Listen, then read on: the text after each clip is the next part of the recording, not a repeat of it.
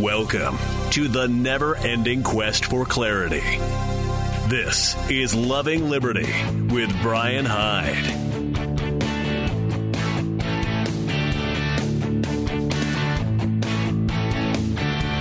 Hey, welcome to Loving Liberty, second hour of the program, second hour of the podcast. However you are engaging in the show or hearing the show, I appreciate you being a part of our audience.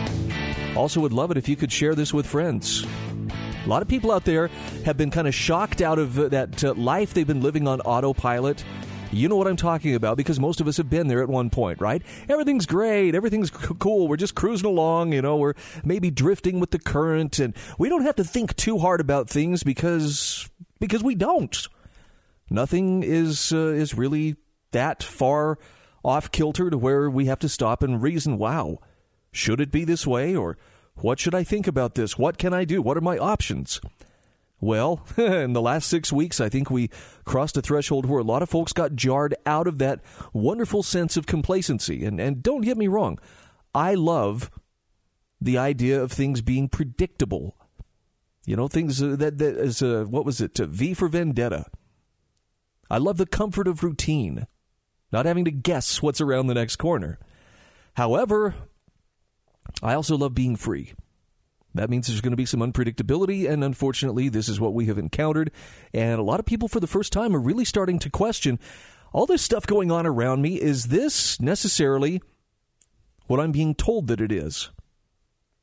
And it's a really relevant question, and I say this not because I have all the answers. I will tell you, though, I have been paying very close attention, trying to learn what's going on and understand it for myself for at least the last 25 years.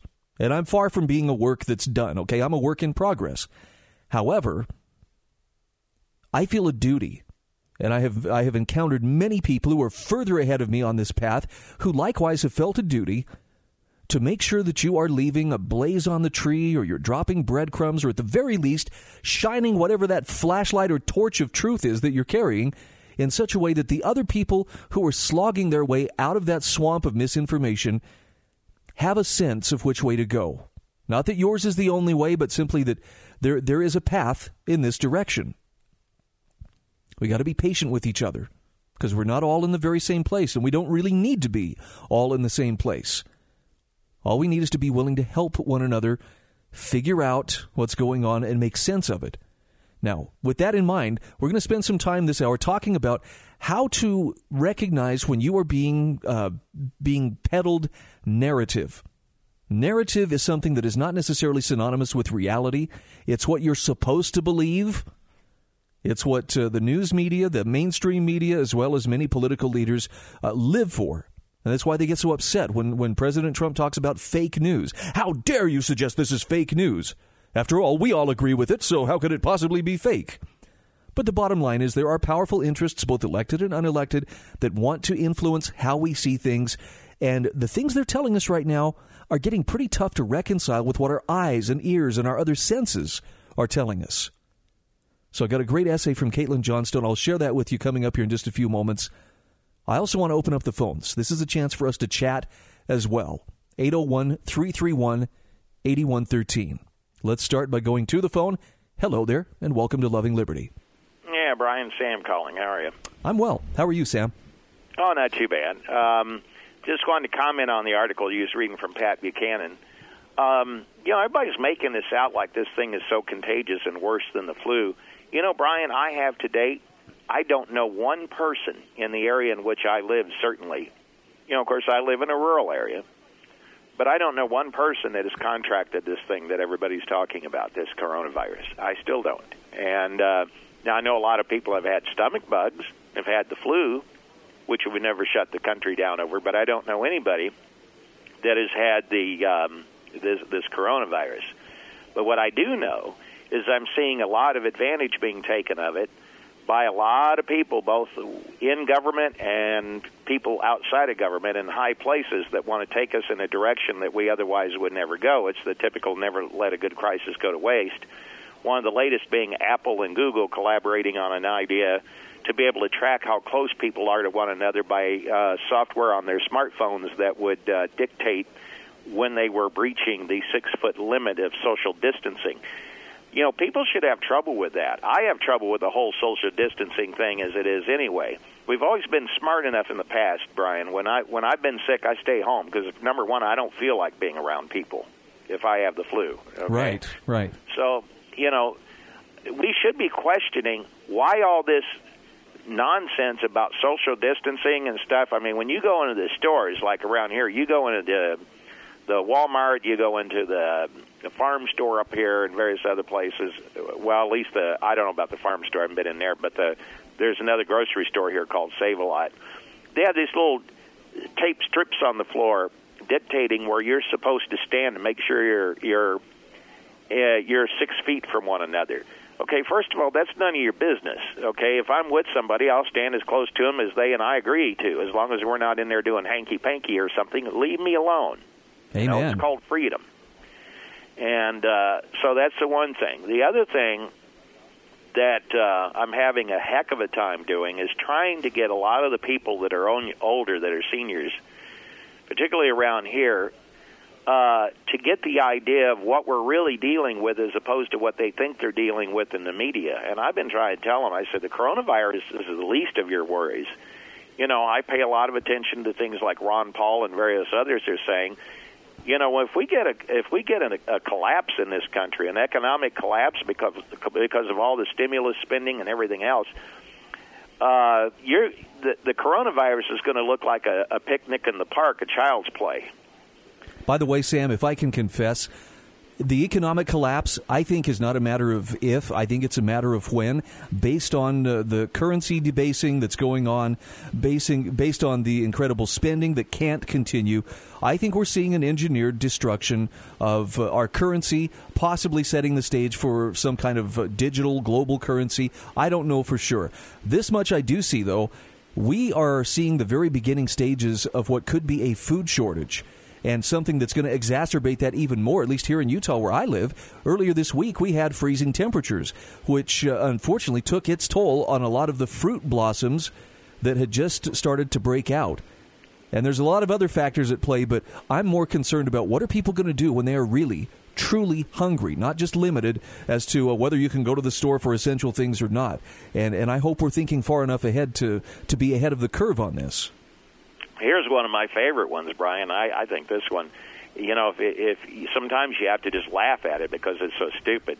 You'll see people that'll get after one another for not doing social distancing, and their way to deal with it is walk up to the person that's not doing the social distancing and get within 6 feet of them, beat the crap out of them. Yeah, that'll work. Yeah, that works every time. I mean, welcome to... you know, I hate to say this, and I always preface this comment that I'm going to make on your show as well as on my show. If the shoe doesn't fit, please don't wear it, because there are those out there that get it. I have some in my audience that get what's going on. I've run into them, and that's a good thing. That kind of helps me out a lot. But here's the thing I always say. If the shoe fits, wear it. If the shoe fit, doesn't wear it. If the shoe doesn't fit, then don't wear it. And that is, welcome to stupid North America, where some of the stupidest things happen around our country these days. I'm almost ashamed to admit I'm a part of certainly certain parts of the country. I mean, obviously, like I said, you know, you get it, I get it. There's a lot of people in my audience get it, but there's a lot who don't, and I'm trying my darndest to wake them up, and I hope we can between all the protests we're starting to see. I don't know, did you see about the one in Michigan that happened recently? I did. People are really upset there. Yeah. Because of that crazy, out-of-control governor they got there. I hope they can get enough ammunition out there to recall her, and I don't mean ammunition in the literal way. I mean Understood. Yeah. Yeah. We've got a pretty big one shaping up for tomorrow evening in Salt Lake City, near where I live, and I'm excited for it. You know, what's interesting is I'm seeing elected officials, like from the governor on down, now starting to soften their stance, and, well, you know, okay, they're starting to realize the sleeping giant is waking up. And the sleeping giant's pretty dang grumpy, if you just want to be honest about it. And it is not in the mood for another boot on its neck. And so they've backed off the whole, you will obey our dictates, especially the mayor in Salt Lake City. But wow, it had to come to this. It had to come to the people, you know, organizing and standing up and openly violating this directive or that directive to assert that, look, we have rights that we're not going to give away, even for the sake of feeling safe. Oh, absolutely. And I always remind people all the time, If you look throughout history, any government that's ever taken more and more power very rarely, if ever, gives it back. So always understand that. It's up to us to stand up and take it back. I've even said if a lot of these businesses would all privately band together and decide on a certain day, we're all going to open about 100, 200, 300 of us. What are you going to do? Shut us all down? Then you'll look like fools. Well said. Sam, thanks for your call. When we come back from the break here in a few moments, we're going to talk a little bit about how to recognize narrative, how to enhance your perception of reality. And that doesn't mean you have to agree with what I say is reality, but simply how to be aware when someone's trying to tweak your perception or bend your perception of reality. It's more important now than ever. And it's also, you know, going to make some people really uncomfortable because, hey, who are you? You're not an epidemiologist. How dare you question what experts are saying? Yeah. Caitlin Johnstone has some great food for thought. It's on the way right after this.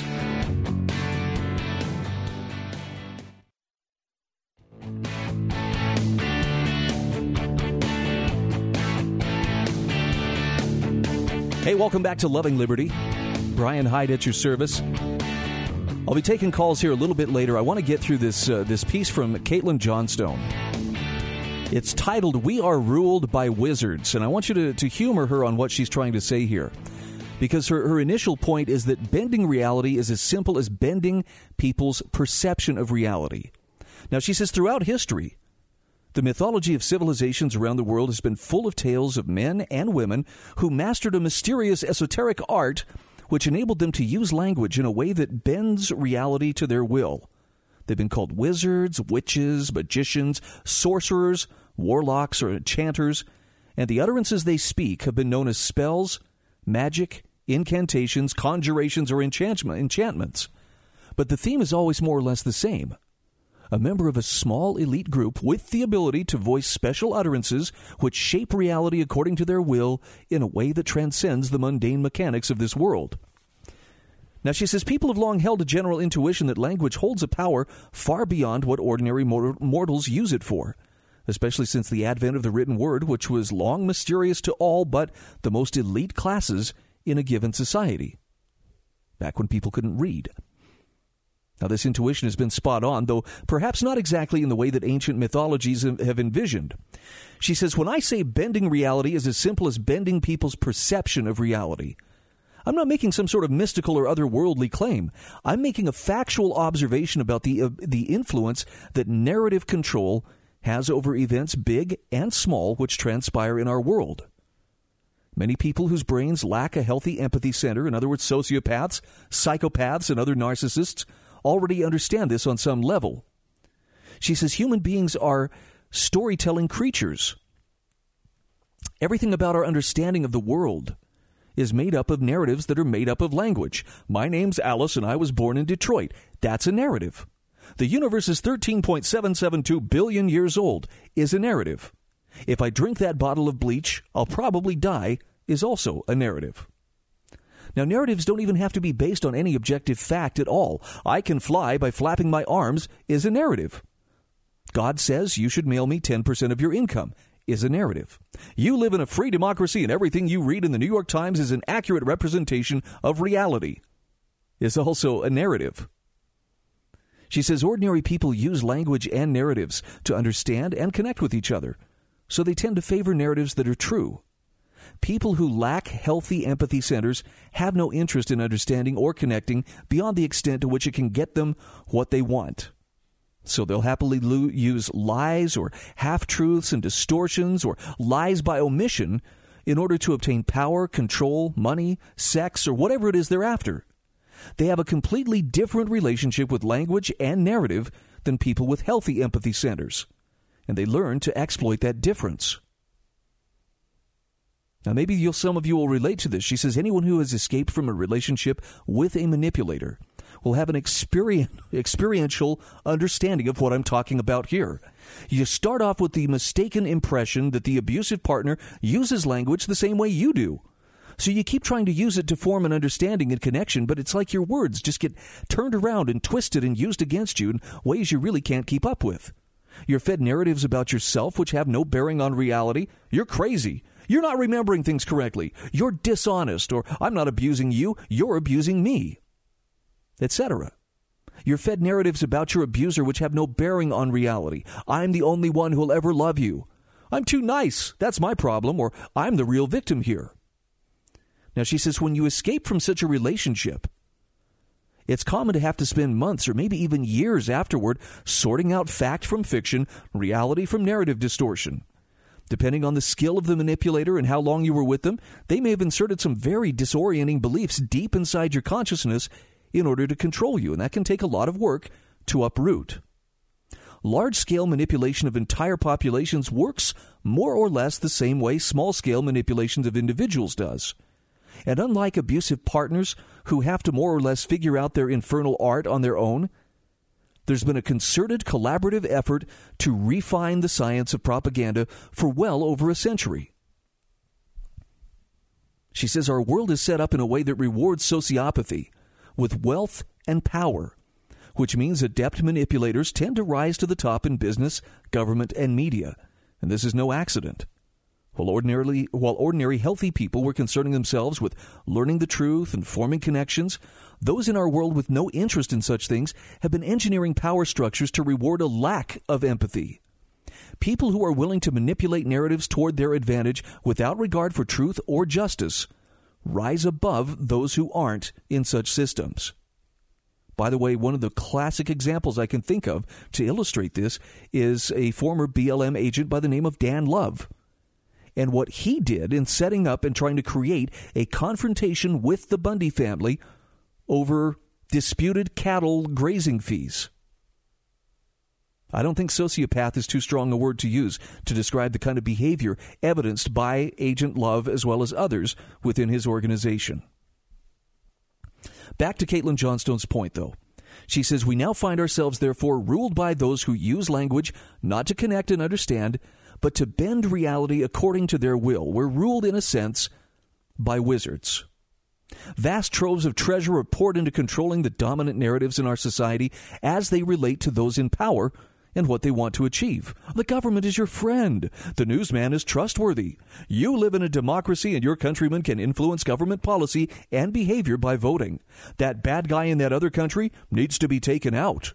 Those people telling you we're lying are Russian propagandists and need to be censored. She says the spells are cast, and before you know it, the bombers are deployed, the sanctions are implemented, the dissent is censored, the journalist jailed, the political leader has been installed, the consent has been manufactured, reality has been bent, simply using language to bend people's perception of reality. And the more powerful the government, the more skillful the wizards. Noam Chomsky once said that any dictator would admire the uniformity and obedience of the U.S. media. Narrative spells are cooked up by wizards in opaque intelligence agencies and uncritically regurgitated in anonymously sourced news reports. And before you know it, Saddam has weapons of mass destruction, Russia's attacking American democracy, and China cooked up the coronavirus in a Wuhan laboratory. And as always, please know that the status quo is normal and totally working great for everyone.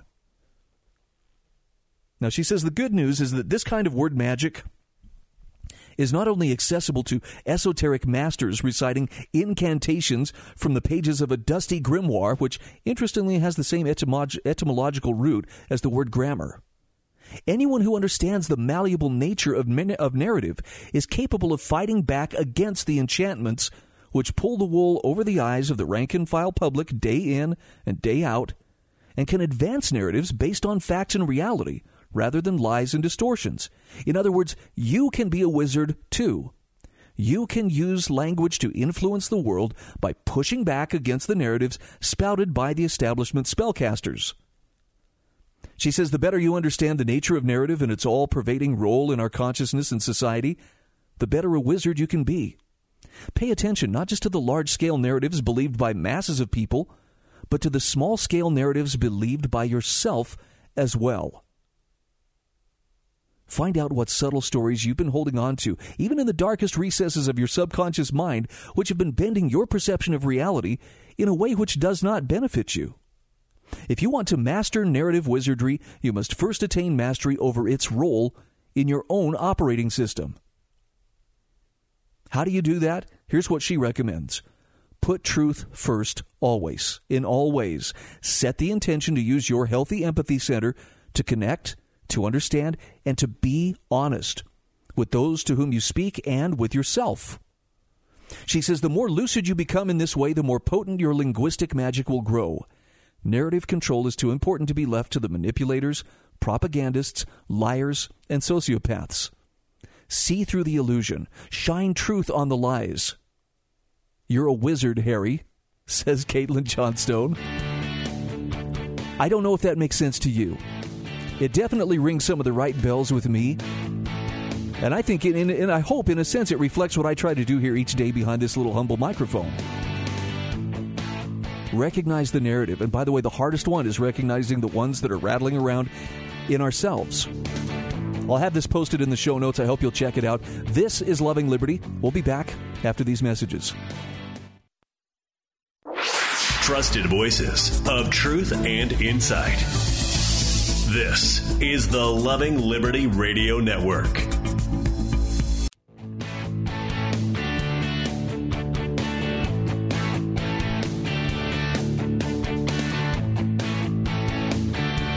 Hey, welcome back to Loving Liberty.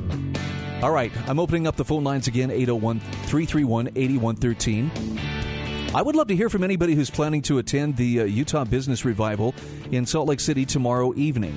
Or is it late afternoon? Anyway, you'll need to be down there by about 4:30. They will announce on Facebook the location where people will be starting to safely and socially distanced gather. I'm sorry. I feel stupid for even having to say that, but I feel also like I need to throw this disclaimer out there just because there are so many busy little Karens out there just waving their fists in furious, impotent rage about how dare people do that. How dare you not listen to what the experts are saying? No epidemiologist is calling a meeting out here like this. And I don't know, man, you know, maybe there was a time, I can't think of it if there was, but perhaps there was a time when I really believed that to everything that every person from every system that sought to rule my life was absolute truth. I don't feel that way today. And I really don't feel like it's a safe path to take, considering how malevolent some of the actions have been from the people, both elected and unelected, who are imposing these controls over our lives and deigning to tell us who is essential and who isn't essential, what jobs are essential, what activities are essential versus what aren't. I'm sorry. You know, if this rubs people the wrong way, I'm just telling you, this is my opinion. It's exactly worth what you paid for it. But totalitarianism made a giant leap forward in the last few weeks. And it did it with almost nary a peep from any part of the American public. Now, that is starting to wear off, and people have started to catch on, and you're starting to see some pushback, which isn't it interesting? Isn't it fascinating how government has suddenly seen the light and is now benevolently telling us, well, you know, maybe what we ought to do is open things up, and we should probably do that sooner than later. Yeah, that's the cow's already got out of the barn here. You know, Ms. Governor or Mr. Mayor or, you know, whomever. People are ready to go back to work. And in spite of all those who are out there pronouncing, well, they're putting lives at risk by doing this. We understand the risks quite well by now. Maybe not perfectly, but then again, are you going to hold our health experts to the same standards? They didn't understand the risks either, vastly overestimating how many people would be infected and on ventilators and dying in hospitals. So if you want to accuse people of not taking it seriously, or you want to say that, well, they're just doing it because they're greedy and they're putting their economy and their pocket above other people's well-being, step off your freaking pity party for a few minutes and hold your hand in front of your face. Now slap yourself hard. Do it a couple times and wake up and realize that we've all been paying attention. We've all been doing the best we can to learn what we can, to apply the data that appears to be reliable. And the bottom line is, it appears that the social distancing measures are working. Not the lockdown, but just simply using precautions. If you feel like you're at risk, wear a mask, wear gloves. Don't go out in public. Keep a safe distance. Don't pick your nose, whatever it may be. I don't know. Perhaps I'm overreacting, But if you want to rule my life, first of all, you're going to have to convince me that you can do a better job of it than I can. Good luck. You want to have a contest of wills to see who's better qualified to run my life? Let's see who's stronger. Go ahead. I dare you. 801-331-8113. I am encouraged by one thing that I have seen, and that is a lot of governments have been admitting that certain regulations, in fact, a lot of regulations really aren't necessary. Thank you, COVID-19, for forcing them into that position. Tyler Curtis, writing for Mises.org, says it's no exaggeration to say that most of the blame for the world's poor response to the coronavirus pandemic can be laid squarely at the feet of politicians and bureaucrats. You know, the ones who are going to tell us when it's okay, when it's safe to come out of our homes or not. Now, he says, even as it became clear that the virus was becoming increasingly dangerous, politicians around the world were quick to downplay its severity. The Chinese state attempted to silence those trying to broadcast warnings, while American political leaders actually encouraged folks to go out and party in crowded public areas. And when coronavirus cases were finally confirmed within the United States, many realized that the burdensome regulations were preventing private firms from taking measures to fight the pandemic. Will those responsible face a reckoning for their massive failures? Now, we can only hope. One thing that we did find, though, was that a lot of government regulators got in the way as innovative firms worked to develop accurate coronavirus tests or effective masks. The government fought hard to make sure private labs could not offer coronavirus tests at all. They were very territorial. In fact, the first positive test in the U.S. was conducted illegally as researchers became impatient, waiting for the Food and Drug Administration to grant them approval. If His Majesty would allow, we'd like to create this test. Weeks into the crisis, the FDA still was throwing up unnecessary hurdles, arrogating to itself the power to prohibit all testing without its express permission.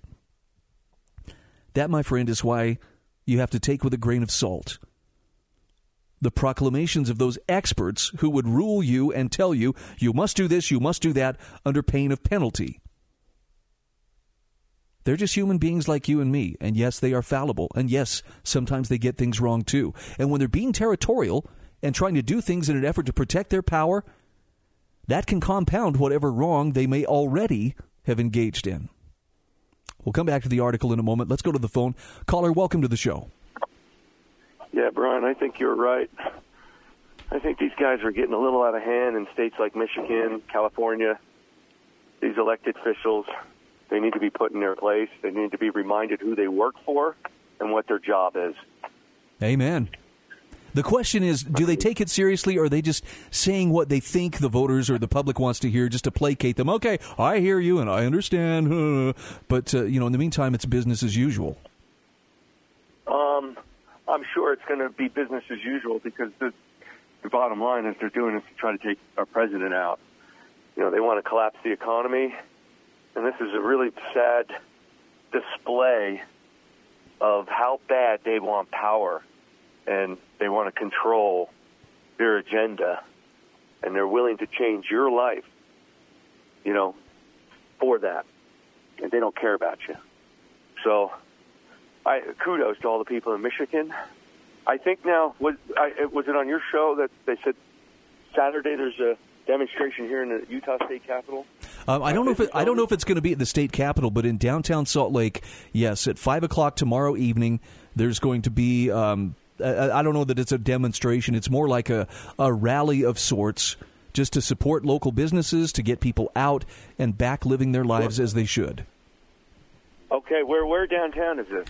They won't announce the final location until around 4:30 tomorrow afternoon. You can probably understand why, since Salt Lake County's mayor was encouraging people. Now, if you see something going on, you be sure to call our Think Line and rat people out. Yeah, she's a little out of control, that Jenny Wilson. She actually came to my house before her campaign, and I guess after she got done with me, she realized she knocked on the wrong door. I think this is actually Mayor Mendenhall, so maybe it's the Salt Lake County mayor. Okay. Okay. But the bottom line is, yeah, it's, I mean, telling police you need to cite people. This is a Class B misdemeanor if they're out, you know, doing this. And from what I was reading, this was, you know, take it with a grain of salt. It was on KSL today. They were saying that police say as long as people are using proper social distancing, they're not going to interfere. Well, isn't that generous? How very kind of them. Yeah, I kind of think they should just back off, because if I want to start licking somebody's face, that's going to be my decision, not theirs. Anyway, take it easy, man. Have a great weekend. Love what you do. Okay, thanks so much for the call. All right. If you'd like to call into the show, here's the number. It's 801-331-8113. Just that simple. 801-331-8113. Coming back here for a moment, to this article from the Mises.org website. This is from Tyler Curtis. COVID-19 is forcing governments to admit their regulations aren't necessary. And he gave the example of how the FDA actually stood in the way of effective testing rather than letting people innovate. Well, now we've got to do this in the name of safety. But, you know, they can safety us right into an early grave. And that's a very sad consequence of, what Dr. Brian would diagnose as too much government. As Tom Rogan reported in the Washington Examiner, one company had more than 20 pallets of coronavirus-specific medical supplies waiting in a warehouse for 5 days. At another depot in South Central U.S., the same supplier had 500,000 Level 3 or Level 4 masks sitting in a warehouse for a couple of days. But the FDA delays them getting those supplies where they need to go because their inspectors have to give their stamp of approval. I mean, it's not like somebody in the private sector could do this reliably, right? All right, we've got to take a very quick timeout. We'll be back with your calls, just the other side of these messages.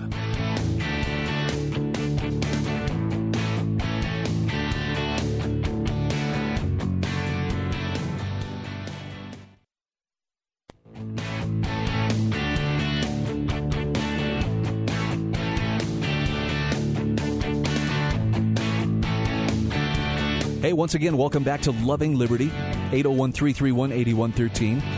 I really do hope that I get to see, and I don't know if I can say shake hands. Maybe I'll just give you a big hug if you come to the Utah Business Revival tomorrow. Hugs are optional. We could bump elbows or something like that. I don't know. Maybe there's some kind of a secret wave we could do to each other. But I appreciate all those who will make the effort to be there, and I'm looking forward to being there myself just because I just... Look, I don't want to cause trouble. I just want to stand up and assert that, look, I am a free man, and I am not going to allow my rights to become some, you know, token that is given to me based on whether government thinks I'm being a good boy or not. I know where my rights come from, and they do not come from government. So I hope that message comes through loud and clear. And those of you who are registering disapproval, well, I hope you can come and stand and make frustrated noises and frowny faces at me, you know, from a safe distance, of course, for daring to not live in fear. Something tells me I'm going to have some pretty good company, so looking forward to it. Back to the idea of regulations. Why, they're here to protect us, except they really got in the way of a lot of the things that could have been helping to address the pandemic as it started to unfold. Now, the stories that I was sharing with you from this article on the Mises Wire from Tyler Curtis are enough to make your blood boil, but he says there are some indications that as the crisis has grown, both federal and state governments have been willing to waive some of their overbearing regulations. For instance, Massachusetts granted temporary licenses to nurses who were already licensed in other states. Other states quickly followed suit. And before the crisis began, just 3 states had automatically licensed doctors and nurses who held out-of-state licenses. That would be Arizona, Pennsylvania, and Montana, which decided to grant them on a permanent rather than temporary basis. Several other states also moved to suspend their so-called certificate of need laws, which require healthcare facilities to receive government approval before establishing or expanding their services. As Vittorio Natassi at the Reason Foundation writes, ample research suggests that CON laws, or certificate of need laws, increase costs and reduce access to care by limiting competition and supply. So relaxing the scope of practice laws has been helpful, and it's gone a long ways towards making coronavirus testing and treatment more efficient. Now, unfortunately, he says many of these regulatory reforms are temporary. And although all of them should have been enacted before the pandemic began, it was the pandemic that allowed deregulation to be politically possible. Expediency took place over, the rigors of, but this is written down here, so therefore, we have to do what these words on the paper on this clipboard say. But it's also a possibility that these forms, this may be the reason why some of them never become permanent. See, the vast majority of state governors and federal regulators responsible for the deregulations have justified them not by any prior commitment to advancing liberty, but just by the fact that this is a necessity to counteract the pandemic. Once the coronavirus threat has been sufficiently mitigated, it's pretty unlikely that most of these politicians and bureaucrats will tolerate emergency deregulations becoming the new normal. Unless, of course, the citizenry stands up and makes sure that they understand this is something we support. Even then, it may be kind of an uphill battle, but that doesn't mean it shouldn't be undertaken. Non-medical deregulations are likely to face even more scrutiny once the crisis has passed, particularly those related to food and adult beverages.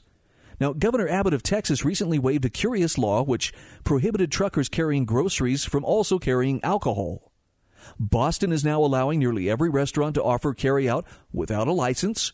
And throughout the country, state and local authorities have issued orders permitting restaurants to offer alcohol with takeout and delivery orders.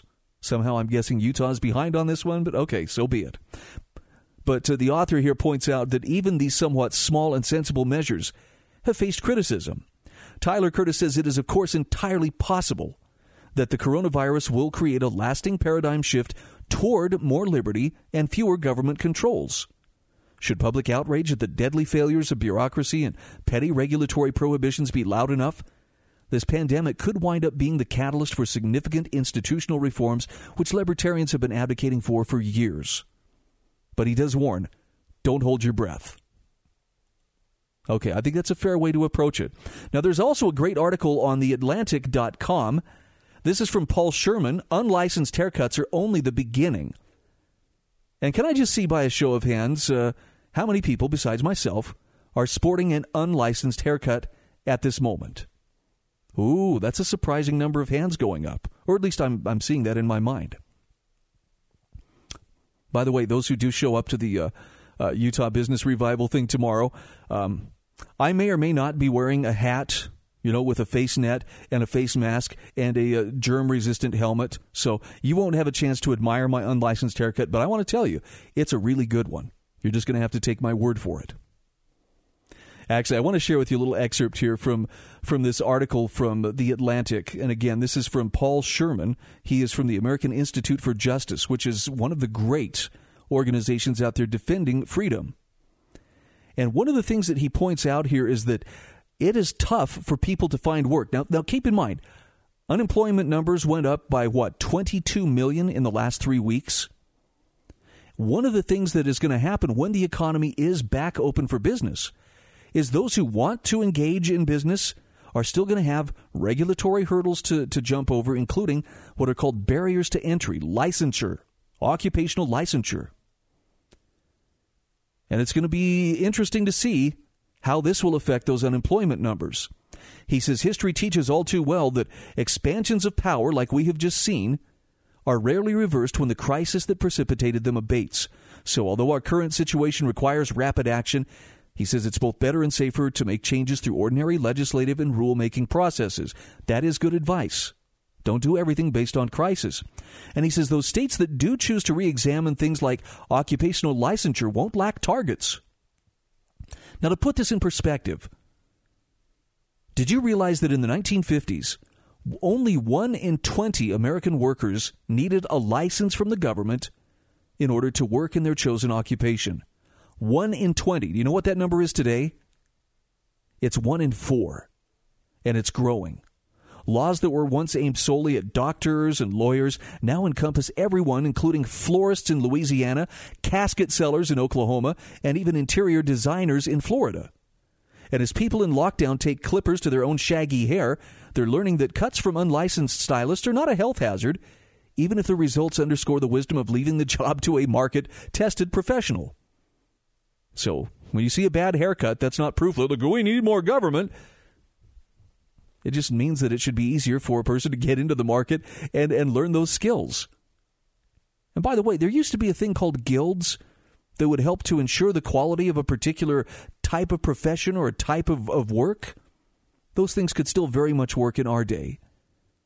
But just remember, when government wants to regulate this kind of stuff, it's not so much a matter of, yes, you have to show this basic competency. That may be part of the thing, but the biggest reason for that government licensure is because we need our cut. There's a tax. There's a fee that's associated with it. And once you paid that fee, even if you're a hack, even if you give, horrible bowl cuts, government's going to be okay because, you paid your fee. You must be good enough. Now, the consequences of this proliferation are significant, says Paul Sherman. He says basic economics predicts that competition reduces prices for consumers. Occupational licensing works directly to stifle competition.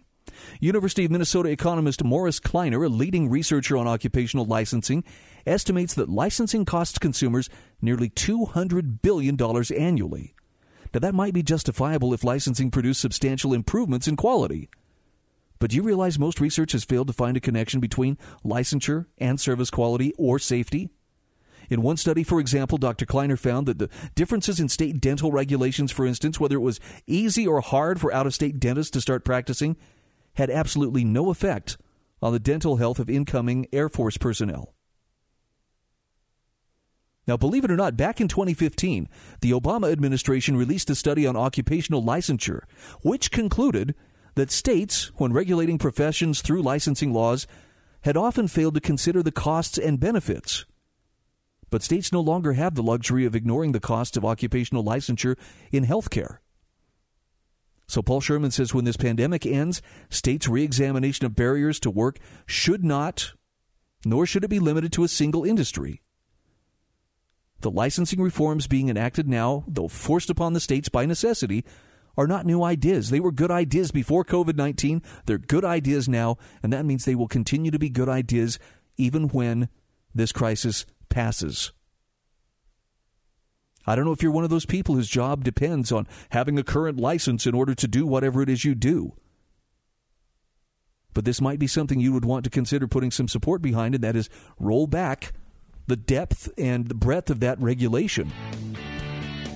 Make it easier to work. Yes, you might lose a little bit of prestige, but you'll also keep a little more money in your pocket that you're not paying to the state for its permission to carry around that license, which is essentially taking a right away from you and then selling it back to you for money. Hey, I look forward to seeing as many of you as possible at the event tomorrow in Salt Lake City. Be safe. We'll see you there.